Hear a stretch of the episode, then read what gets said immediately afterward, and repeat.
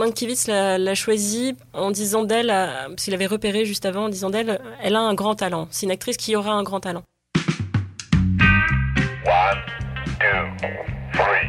Est-ce qu'on y va? À trois Un pour l'argent. On fait un, deux, trois et on y va. Deux pour le spectacle. C'est comme tu veux. Trois pour les cailloux. Trois. Quoi, trois On y va, trois. Trois. Oui, d'accord. Un, deux et ensuite trois.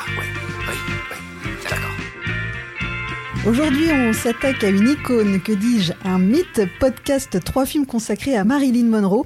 Le 5 août 1962, Marilyn Monroe nous quittait tragiquement. En cette année 2022, les hommages et commémorations vont être nombreux. Une pièce de théâtre incarnée par Isabelle Adjani, des documentaires à la télé sur Netflix et bientôt le film très attendu Blonde, également sur Netflix avec Anna de Armas. Mais pour cette émission, on avait envie de parler de quelques-uns de ces films, au-delà de la personnalité, trois incontournables mais aussi trois pépites, car bien souvent on connaît la star, sa vie, mais beaucoup moins ses films, qui sont d'ailleurs assez peu diffusés à la télé et ne sont pas sur les plateformes de streaming. Pour cette émission, je suis entourée de Vincent Garnier, Émilie Semiramotte et Corentin Palanchini. Salut à tous les trois. Salut. À la réalisation, Gaïa Amimi. Salut. Je suis Brigitte Baronnet, spéciale Marilyn Monroe. C'est parti. Marilyn, un mythe, je le disais, qu'on connaît entre autres pour sa blondeur platine. Et cette blondeur, elle est au titre du premier film dont on va parler avec toi, Vincent. Les hommes préfèrent les blondes. C'est l'un des de ses premiers grands succès réalisés par Howard Hawks et c'est donc ton incontournable. Young lady, you don't fool me one bit. I'm not trying to, but I bet I could though. Et euh, effectivement, c'est un film du milieu des années 50. Elle n'était pas très très connue à l'époque, effectivement. Elle avait, elle avait tourné dans une douzaine de films, un truc comme ça. Et son le plus, le, plus connu avant, c'était Chérie, je me sens rajeunir, je crois. De quoi ça parle en deux mots? C'est deux danseuses de cabaret qui, se retrouvent dans une, une croisière. Et en fait, ce qui est intéressant, c'est euh, le, le, contraste entre ces deux femmes. On en a une qui est assez vénale, intéressée par les diamants, qui est jouée par Marilyn Monroe, et, et l'autre qui est jouée par Jane Russell, qui, est, qui elle croit en l'amour et tombe tout le temps sur, sur des hommes désargentés et euh, le fait qu'elles euh, jouent de leur charme et qui, sont très très différents. On, on en a une qui, est, qui brute de décoffrage, c'est la brune euh, Ken Russell, et on en a une autre qui est euh, faussement ingénue, c'est Marilyn Monroe. Et c'est un régal parce que c'est une comédie musicale, on l'a pas dit je ne l'ai pas dit, qui nous réserve quelques numéros assez, assez savoureux, dont euh, Diamond, Our Girl Best Friend. Qui est euh, une des. parmi les dix plus grandes chansons de tous les temps, comme ça, je crois. Elle reste sacrément dans la tête. Hein. Moi, je l'ai dans la tête depuis ce matin. Ouais, exactement, c'est très très addictif en plus. Et pourquoi j'aime ce film et pourquoi c'est intéressant de voir Marilyn, c'est pour ce, le côté euh, faussement ingénu où elle, où elle, manipule en sous-main. Et, et, ça, ça vient du roman, parce que c'est adapté d'un roman. Los, s'appelle Los, Los, Los, Los, Los, Los. Bref, qui est, est un auteur euh, très très féministe et qui, euh, et, et, qui est arrivé à infuser ça au sein de, au sein de son récit. Et ça donne un film, euh, un film piquant, enlevé, avec une Marilyn absolument charmante, qui a évidemment une pointe de cynisme, parce qu'elle est, elle est, assez, est assez intéressée par, par les diamants. Voilà, c'est une petite merveille, avec, avec des numéros musicaux merveilleux, effectivement, voilà. Ah, je, je, me souviens, j'ai encore en tête les images qui accompagnent justement euh, Diamonds Are uh, the mm. Girl Best Friends, qui te restent euh, dans la tête autant que la chanson. C'est-à-dire qu'une fois que tu as vu ce numéro, tu vas pas l'oublier. Ça fait partie de ces moments iconiques du, du, cinéma où, même si tu connaissais pas la chanson avant, tu, tu prends ça en plein, en plein fouet et tu vas te dire. Euh, instantanément, tu comprends pourquoi la chanson est restée, pourquoi Marilyn est devenue une icône en partie euh, grâce à ce film. Et ce qui m'avait plu à l'époque où je l'avais vu, c'était justement sur euh, l'aspect comique de tout ça et le fait que tu découvrais que ces deux femmes dont au départ on te, présente que bon, ces deux femmes de cabaret très archétypées, etc., vont se révéler pleines de ressources, vont se débrouiller toutes seules, vont, euh, les hommes sont tournés en dérision à travers tout le, film. Entre, euh, on a mentionné l'héritier euh, tout à l'heure, mais il y a aussi un, vieux pervers. voilà, il y a plein de facettes qui sont montrées à travers le film et je, pense que c'est un film qui je l'ai pas revu depuis des années mais je pense qu'il repasse encore très bien malgré le, la patine du temps. Quoi. ah, quitte à risquer un anachronisme, tu parlais de la scène de Diamonds Are the Girl Best mm. Friends, c'est une scène qui est hyper pop. dans, dans, les couleurs, c'est-à-dire c'est un, une explosion, c'est un genre de feu d'artifice. Et cette scène, elle est à la fois très drôle et très impressionnante parce qu'on la voit euh, Marilyn maîtriser euh, tous les hommes, tous ses prétendants, tous les danseurs en fait qui jouent ses prétendants autour d'elle. Elle a un petit éventail euh, avec lequel elle joue et s'amuse à les gifler. Elle les repousse. elle les repousse. Ils sont tous complètement énamourés et, et, à ses pieds et, et on voit qu'elle s'amuse dans cette scène. Alors qu'en fait, je trouve que ce rôle, c'est un peu, oui, c'est le rôle qu'il a révélé, comme tu disais Vincent, mais c'est aussi le contre-emploi, le parfait contre-emploi de sa vie. C'est-à-dire que cette femme vénale mentale qui euh, s'intéresse qu'à des hommes riches, c'est euh, l'antithèse de Marilyn Monroe qui, elle, au contraire, avait une vision idéalisée de l'amour et qui cherchait euh, que des hommes qui aiment Norma Jean plus que Marilyn Monroe. Et, cette Lorelai, je crois que c'est le nom du, personnage, effectivement, elle regarde que le portefeuille et rien d'autre, et elle a un prétendant qui a une espèce de benet indéfendable qu'elle qu'elle traite comme, comme un vieux Kleenex. Et, et c'est vraiment très impressionnant de la voir maîtriser ça à ce point alors que c'est presque tout ce qu'elle aborde. Donc c'est ça qui m'a qui m'a marqué avec ce film. Et l'autre truc aussi, c'est le côté euh, vraiment irréel. J'arrive pas à me projeter dans une vraie dans une vraie vie en regardant ce film. Il y, a vraiment c'est l'irréalité de la mise en scène, euh, de, du traitement des personnages qui, qui en fait quelque chose qui est hors de l'espace-temps presque. Euh, c'est ça, je trouve, la puissance du film et c'est ce qui fait aussi qu'il vieillit pas, je trouve.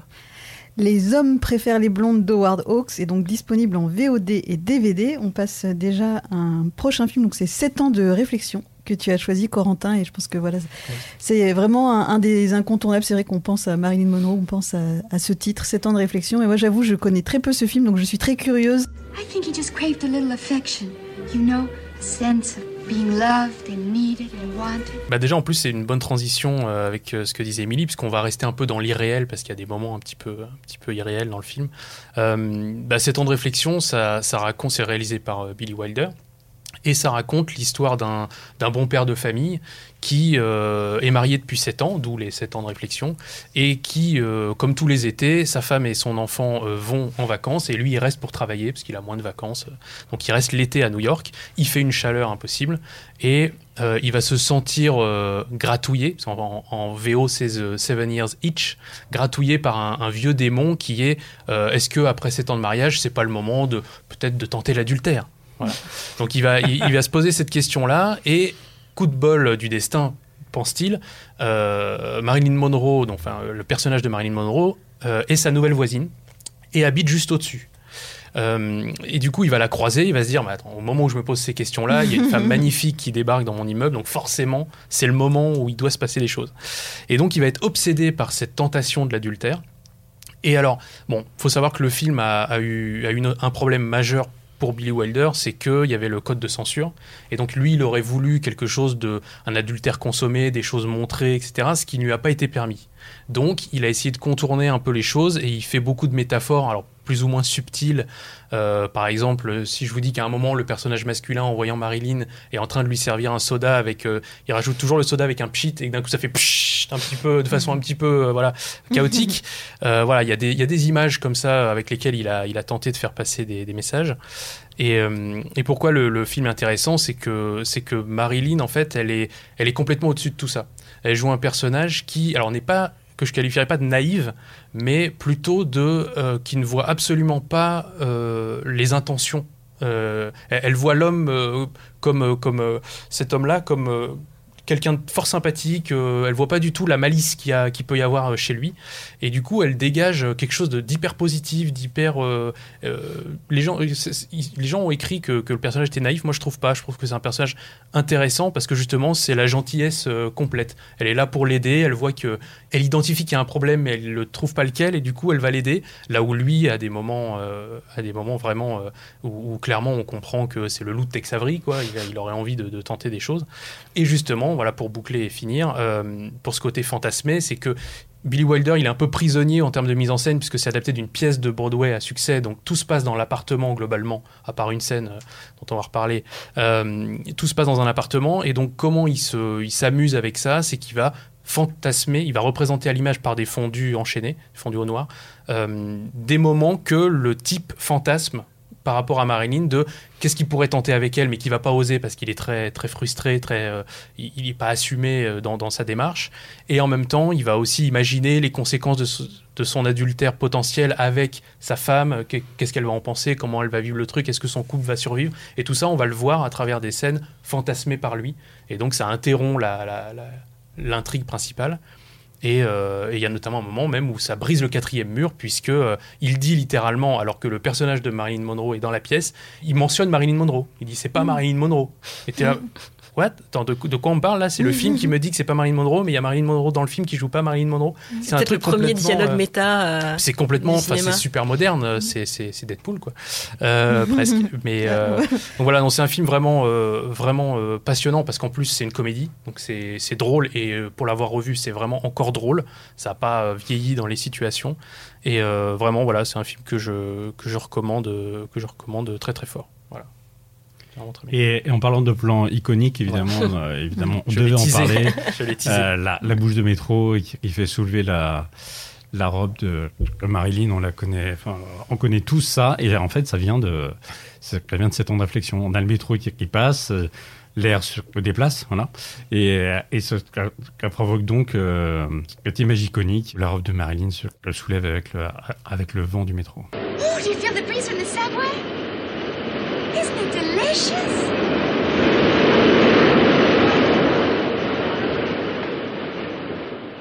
Sort of cools the ankles, doesn't it? pour rebondir, euh, rebondir sur euh, cette image iconique, en fait, il y a une photo qui est iconique de, de, de Marilyn avec, qui, qui tient sa, sa, robe qui se soulève euh, sous le, sous le passage du métro. Et en fait, cette image-là ne figure pas dans le film. Mmh. Euh, parce que ça a été un tournage infernal, cette mmh. scène. C'est euh, Wilder qui voulait euh, tourner in situ, je crois que c'était sur Lexington Avenue. sur place, il y avait 5000 personnes qui étaient attroupées autour, parce qu'il y avait Marilyn Monroe. À cette époque-là, elle commençait déjà à ne pas aller très bien, donc elle retenait pas ses dialogues. Et donc, elle se trompait systématiquement. Il paraît qu'elle s'est trompée 40 fois. Et donc, le public l'a sifflé à chaque fois qu'elle se trompait. Donc c'était infernal, c'était ingérable. En plus, sur place, il y avait Joe DiMaggio, son mari de l'époque, qui était jaloux comme un pou et qui ne supportait pas de voir la jupe de sa femme et les jambes apparaître comme ça aux, yeux du public, avec euh, évidemment les hommes autour qui la désiraient. Et donc, ça a été un, truc infernal à tel point que euh, il n'a pas pu en faire grand-chose, Wilder. Il a dû retourner ensuite la scène en studio au calme pour avoir finalement le résultat qu'il euh, avait prévu depuis le départ. et effectivement, dans le plan du film, on voit uniquement les jambes. On voit pas le, on, voit le on, voit, pas le plan On ne voit pas le corps en entier. Effectivement. Et, en plus, il y a une réplique du coup qui est intéressante là-dessus, puisque comme tu évoques un peu la, vie privée de, de Marilyn, c'est, elle avait une, relation difficile avec ce mari jaloux. Euh, qui, euh, qui la, frappait, hein, pour le dire clairement.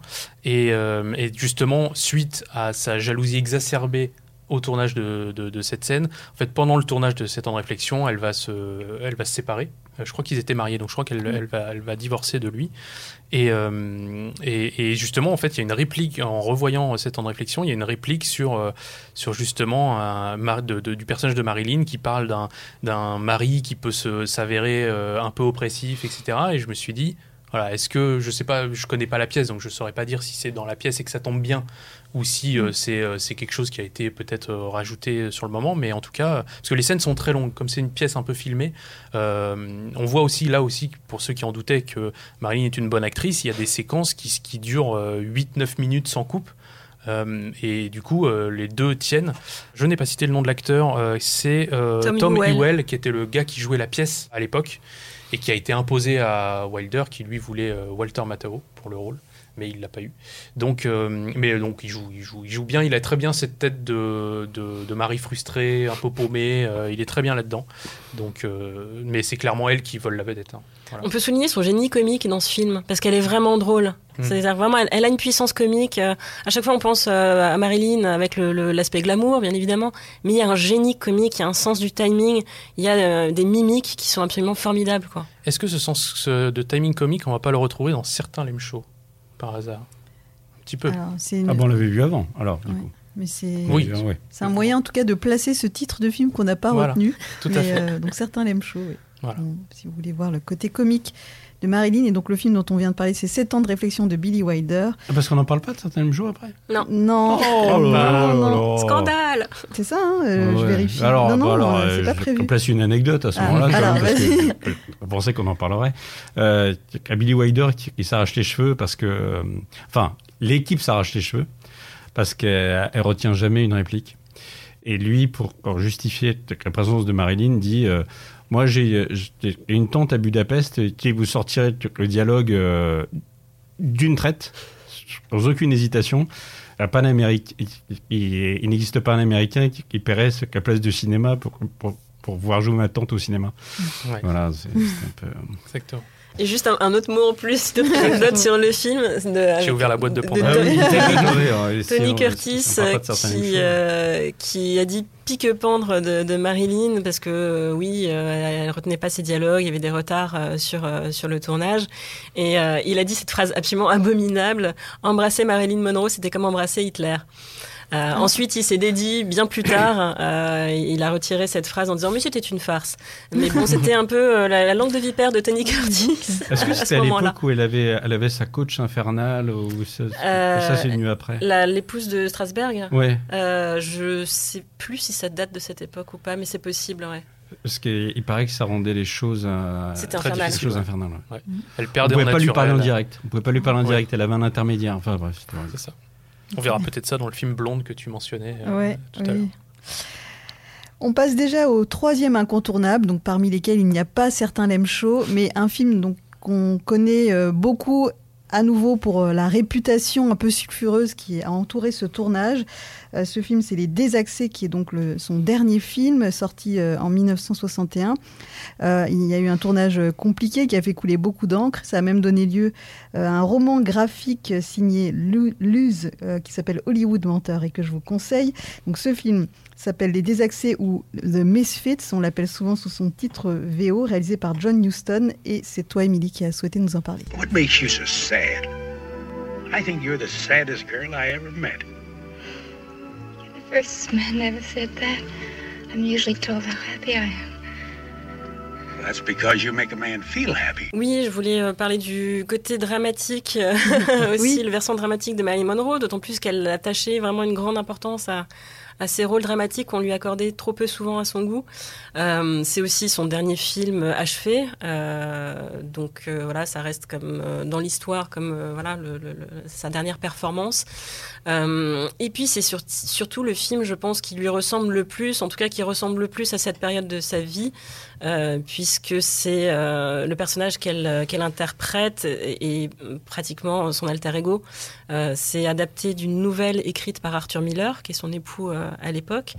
Alors pour la petite histoire, Miller écrit cette nouvelle quand il. alors faut d'abord que je raconte le pitch du film, sinon ça n'a pas de sens. Le pitch, c'est donc Marilyn Monroe qui part à, à Reno pour divorcer. C'est- Reno, c'est un peu comme Las Vegas. Las Vegas, on se marie en cinq minutes. Reno, on divorce en cinq minutes. Donc euh, divorce express. Elle veut se séparer d'un époux violent. Tac tac, on en parlait euh, il y a pas si longtemps.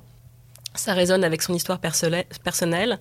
Euh, elle est chez une logeuse qui devient euh, son amie. Euh, sa voiture tombe en panne. Elle tombe sur un garagiste qui est joué par Eli Wallach, qui tombe évidemment sous son charme immédiatement. Peu après le divorce, les deux femmes prennent un verre pour célébrer la désunion et tombent de nouveau sur ce garagiste qui est accompagné d'un de ses amis, qui est joué par Clark Gable. Et là, voilà, il y a une forme de d'émulsion. Ils décident de passer du temps ensemble et de se retirer quelques jours à la campagne dans la maison du, du garagiste. Il s'appelle Guido, je crois, le personnage d'Eli Ouais. Euh, et là débute voilà, une histoire d'amour assez improbable, il faut le dire, entre Marilyn Monroe et Clark Gable. Les deux ont 25 ans d'écart euh, dans la réalité, et ça se voit dans le Mais film. Clark Gable, il voulait pas vieillir, il avait un problème avec ça. Oui, oui, clairement. Euh, D'autant plus que il a mis son épouse enceinte euh, au moment de, de ce tournage, parce que son, son enfant est, est né peu après sa mort, parce que justement Clark Gable est, est mort quelques semaines après la fin du tournage.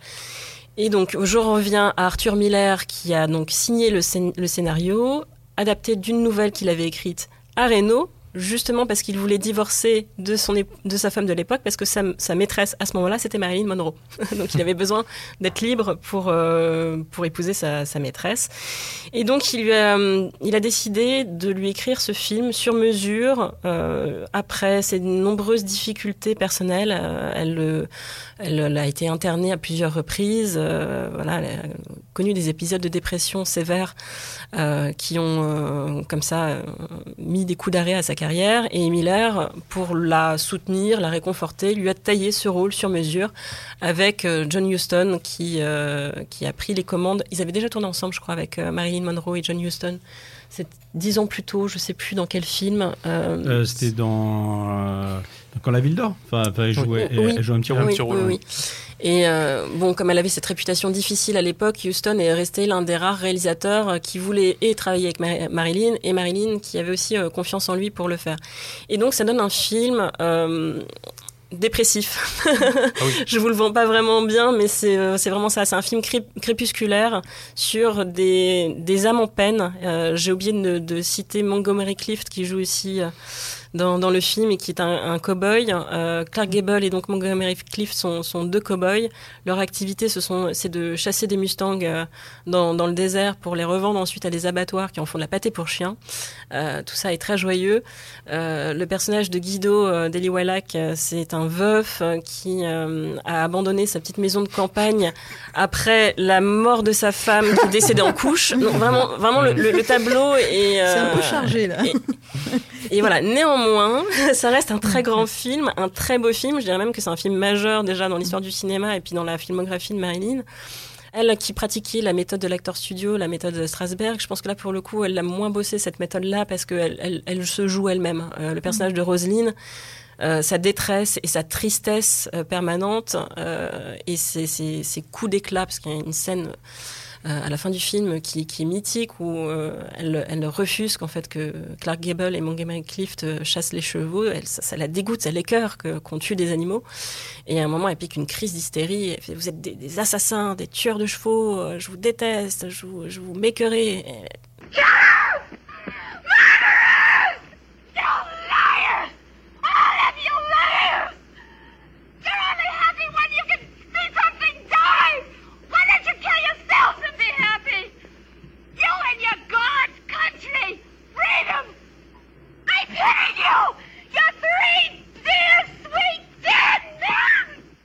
la, la, la, scène est superbe parce que euh, Houston la filme de loin avec un plan large, euh, alors que c'est un film qui est vraiment euh, la réalisation, c'est vraiment sur les gros plans, sur les expressions des visages, sur la tristesse des visages à chaque fois qu'on qui qui émane des personnages.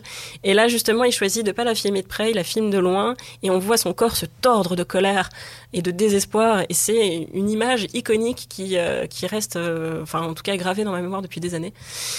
Et donc voilà, je, je, vous le vends comme un film dépressif et crépusculaire, ce qu'il est, oui. mais en même temps, c'est un film qui euh, parle de son époque et qui résonne encore aussi avec euh, la nôtre, parce que c'est un peu la fin du mythe américain.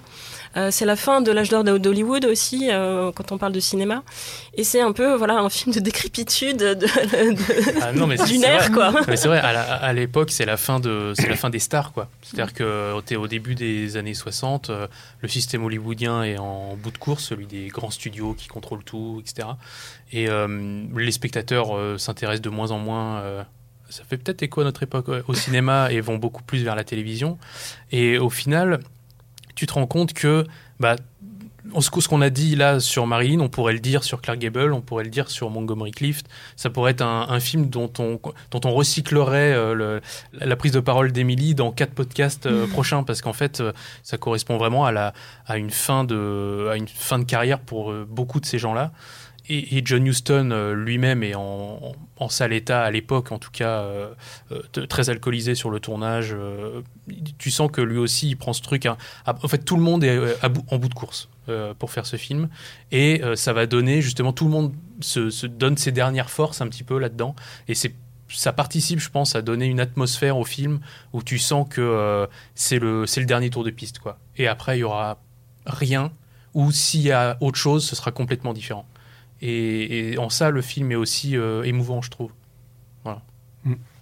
Et euh, c'est effectivement hyper intéressant. C'est euh, que citait le roman graphique de Luz, et à, à ce niveau-là, c'est très très éclairant en, particulier sur l'homophobie euh, crasse de, de Clark Gable à l'endroit de, à, de, Monticliffe. Ouais.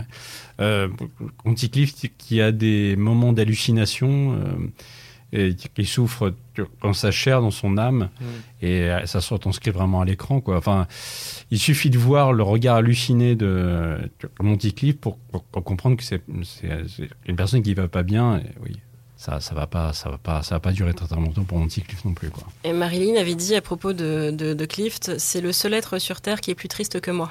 Oh. c'est dire. On lui consacrera un podcast à mon Ah, bah, mon petit Clift faudrait, ouais voilà, vous, vous, savez que si vous voulez voir ce film, il faut être euh, un petit peu avoir euh, quand faut être en forme. Il faut être en forme, voilà, c'est ça. Mais donc c'est un très beau film, un incontournable mhm. de Marilyn Monroe. Donc euh, ça s'appelle Les Désaxés. C'est réalisé par John Huston et vous pourrez le voir en VOD ou en DVD. On passe déjà aux pépites et ben, j'ai envie de faire une transition vers Mankiewicz, qui est un, un, cinéaste que tu as retenu également, Émilie, donc pour le film qui s'appelle Eve. Euh, et euh, je sais pas pourquoi, je pense un peu aussi au côté un peu crépusculaire. Je sais pas, il est moins crépusculaire que. Mais un peu quand même. mais voilà, il y a quand même quelque chose. Mankiewicz, pour moi, c'est quand même le cinéma. Euh, voilà, faut être en forme aussi. Aussi, oui, oui. Alors, j'ai choisi que des drames. oui, pourquoi j'ai choisi ce film C'est, il peut paraître il peut paraître de, l'extérieur mineur dans, la filmo de, Marilyn parce qu'elle a vraiment un rôle secondaire dans ce film, un tout petit rôle. Je crois qu'elle a trois scènes à, euh, en tout.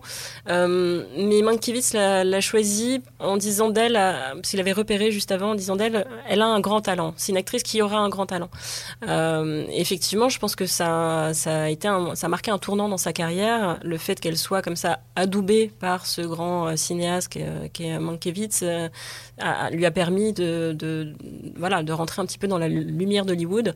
Elle s'est retrouvée quand même face à Bette, Davis, c'est pas rien. Alors je fais le pitch du film rapidement.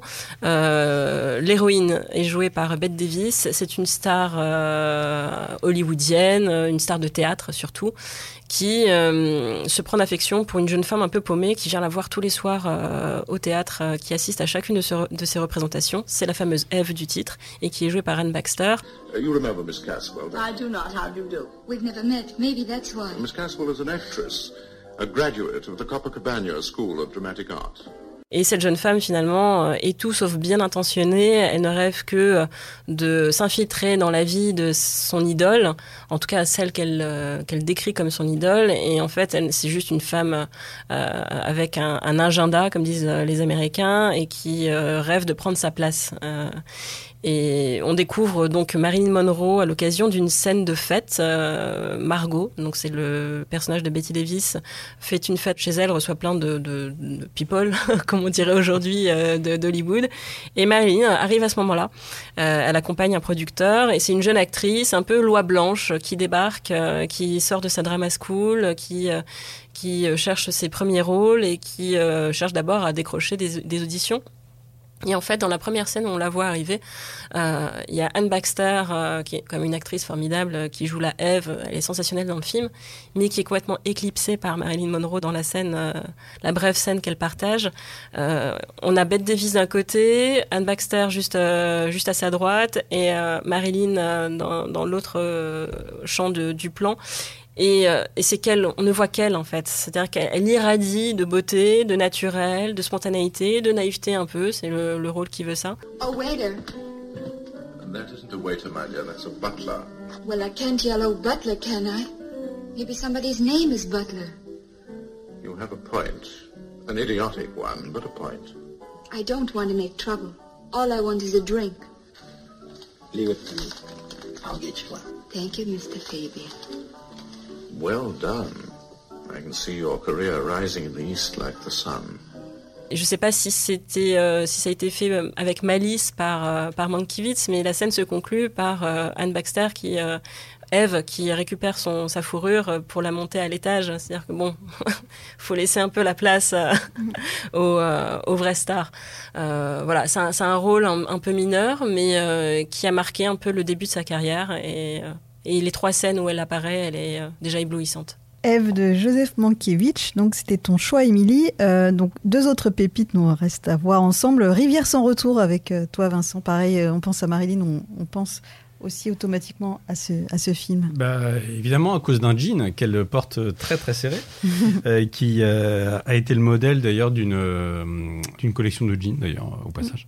De quoi ça parle en deux mots? C'est l'histoire d'une danseuse, d'une chanteuse de cabaret qui prend sous son aile un petit, un petit garçon qui, se trouve être le fils de Robert Mitchum. Et, tous les trois vont, vont, embarquer sur un, sur un radeau pour, pour descendre une rivière.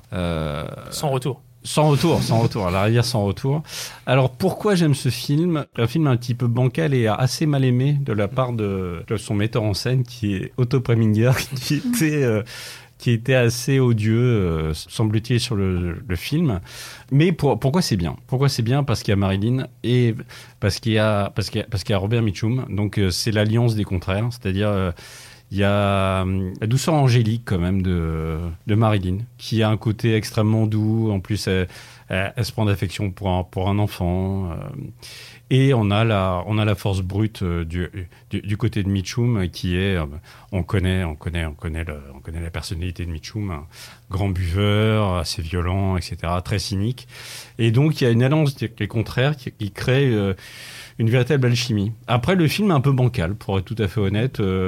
Les scènes sur le radeau sont particulièrement mal filmées. On n'y croit pas une seconde. Alors qu'à l'époque, euh, on, a, on avait déjà des effets spéciaux qui, tenaient la route. je veux dire, les, les, films sur l'eau, on en a vu, on en a vu à la même époque. Je pense à des choses avec euh, avec Kirk Douglas ou John Wayne, enfin, qui on y croyait. Euh, là, c'est pas du tout le cas. On sent que ça a été fait un petit peu à la va-vite, mais en fait, il en ressort euh, quelque chose d'extrêmement attachant à cause de, de, ce couple improbable et de deux trois chansons de Marilyn. Enfin, en particulier une, une chanson de Marilyn Monroe qui euh, donne son titre au film d'ailleurs, euh, The River of No Return, No Return, No Return. Euh, et qui donne lieu à une scène, une scène merveilleuse dans un, un, saloon où elle porte une robe improbable au milieu de cow-boys crasseux, etc. Et donc voilà, c'est un film extrêmement attachant. Donc il est, il est classé dans les pépites. C'est un peu un film bancal, mais qui, mais qu'on aime. Voilà, comme un copain qui euh, aurait des défauts, mais on l'aime quand même. C'est ça. C'est aujourd'hui, je pense que si on faisait un parallèle un peu, un peu d'aujourd'hui, un peu, un peu pointu certes, mais c'est, parce que c'est un western donc, mais ce serait un western qui serait sorti par A24. C'est-à-dire que c'est pas un western où ça fusille de partout, c'est pas un film d'action, euh, c'est vraiment sur les personnages et leur évolution. Et ça, ce qui participe au côté bancal, c'est que tu penses voir un western et tu vas voir un film où tout est lent, où tout prend son temps, parce que ce qui intéresse euh, c'est surtout l'histoire et pas tant euh, l'action enfin l'évolution des personnages plutôt que l'action, parce qu'ils vont partir de gens qui, qui ont un problème avec l'amour ou la façon de le gérer et qui, suite au voyage, voilà, vont découvrir que euh, ils avaient ces choses-là en eux peut-être et que voilà. Donc le voilà, ce serait un western indépendant, on peut dire. Mm. Donc c'est pour ça que je faisais le parallèle avec A24, distributeur américain qui est très spécialisé dans le cinéma indépendant. Euh, mais quand même avec des stars dedans. Donc c'est pour ça, je pense, à, aujourd'hui, ça sortirait comme ça. Il faudrait peut-être qu'ils fassent un remake. je vais leur envoyer un, un email. Et la dernière pépite, alors là, pour le coup, pour moi, c'est vraiment une pépite parce ah que je, je pense que c'est pas connu. Voilà, c'est pas connu et j'aime bien ce titre. Troublez-moi ce soir, Corentin. en, en, anglais, Don't bother to knock. Ah, oh, on préfère le titre français. On préfère le titre français. Troublez-moi ce soir. Euh, c'est euh, c'est un un, film de, série B euh, un, peu, un peu film noir qui est sorti dans le, dans alors, j'allais dire dans le début de carrière de Marilyn. Elle avait déjà fait 17 films quasiment, mais euh, c'est sa première tête d'affiche. Voilà. Et en fait, euh, elle, elle, interprète une, une jeune fille qui vient garder un enfant dans un hôtel, puisque les parents vont partir au sein de ce même hôtel faire, faire, une soirée. Et du coup, il fallait une babysitter. Ça tombe sur, euh, sur Marilyn, qui est recommandée, euh, bref. Et euh, de l'autre côté du film, il y a Richard Widmark, qui joue un, un, pilote, pilote d'aviation séducteur, mais en même temps lourdingue avec les filles comme c'est pas possible, et qui va se chercher une poupée pour la soirée. Clairement, c'est l'idée, c'est l'idée du film. Et ce qui est intéressant dans le film, et pourquoi c'est intéressant sur un podcast euh, sur Marilyn, c'est que chaque fois qu'on voit un film de Marilyn, on essaye un peu de déceler euh, euh, en la regardant, mais là, est-ce qu'elle était heureuse à ce moment de sa vie? Est-ce que ce qu'elle joue ne reflète pas sa vie? Alors là, on est en plein dedans. C'est-à-dire que dans cette série B qui fait 1h16, tu as Marilyn qui a même littéralement une scène où elle passe de une personne complètement dépressive et vulnérable. En un clin d'œil, ça tape à la porte. Elle dit Oh, je vais faire comme si j'étais une, grande bourgeoise, etc. Elle met un manteau et avec un clignement d'œil et une remise en, direct de ses cheveux, t'as Marilyn Monroe. T'as plus Norma Jean Baker, t'as Marilyn Monroe. What are you trying to prove? You smell like a cooch dancer. Eddie, go on and wait for me in the lobby. It'll look funny if you're here when... Not so funny as them finding you, all decorated with her clothes.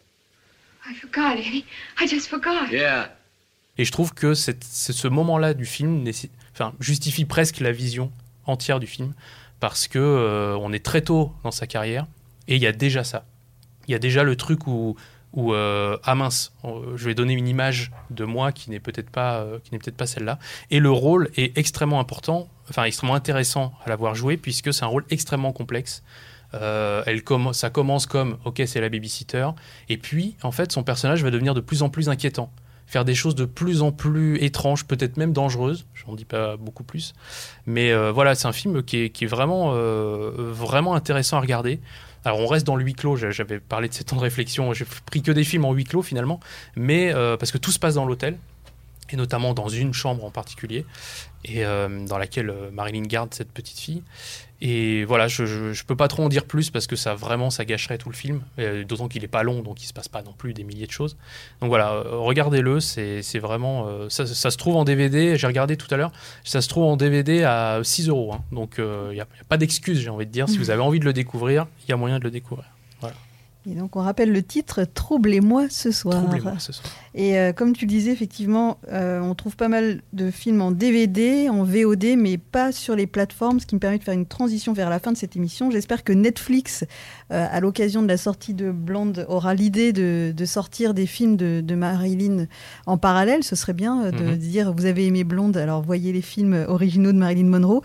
donc ça, ça sera un des événements de la rentrée le 23 septembre sur la plateforme. Donc ce nouveau film de Andrew Dominique avec Anna de Armas euh, qui est entourée d'une d'une précédée plutôt d'une réputation un peu sulfureuse. C'est un film qu'on attend depuis longtemps et qui sera donc en compétition au Festival de Venise. Euh, sur Netflix, vous avez également un documentaire qui s'appelle Le mystère Marilyn Monroe, conversation inédite et qui s'intéresse plutôt à sa vie privée. Donc si vous avez aimé toutes les petites anecdotes qu'on a dit sur ses amants, ses amours, euh, vous saurez plein de choses euh, sur, sur sa vie et donc sur sa mort prématurée, donc à seulement 36 ans. Euh, donc en août 1962, ça, voilà, ça parle un petit peu de, ce mystère, euh, les raisons de sa mort. Bah, je vous remercie tous les trois. On va déjà euh, euh, arrêter cette émission. On, aurait pu continuer encore euh, longtemps puisqu'il y a, d'autres incontournables, mais voilà, on, s'est arrêté sur cela. Merci beaucoup Vincent, Émilie, Corentin et Gaïa à la réalisation. si ça vous a plu, abonnez-vous à la chaîne podcast Allociné. Parlez-en autour de vous. Et n'hésitez pas à plonger dans nos archives. On a plein d'autres émissions avec des focus sur des carrières d'acteurs ou de réalisateurs. À bientôt pour un nouveau podcast. Salut. Salut. Salut. Allociné.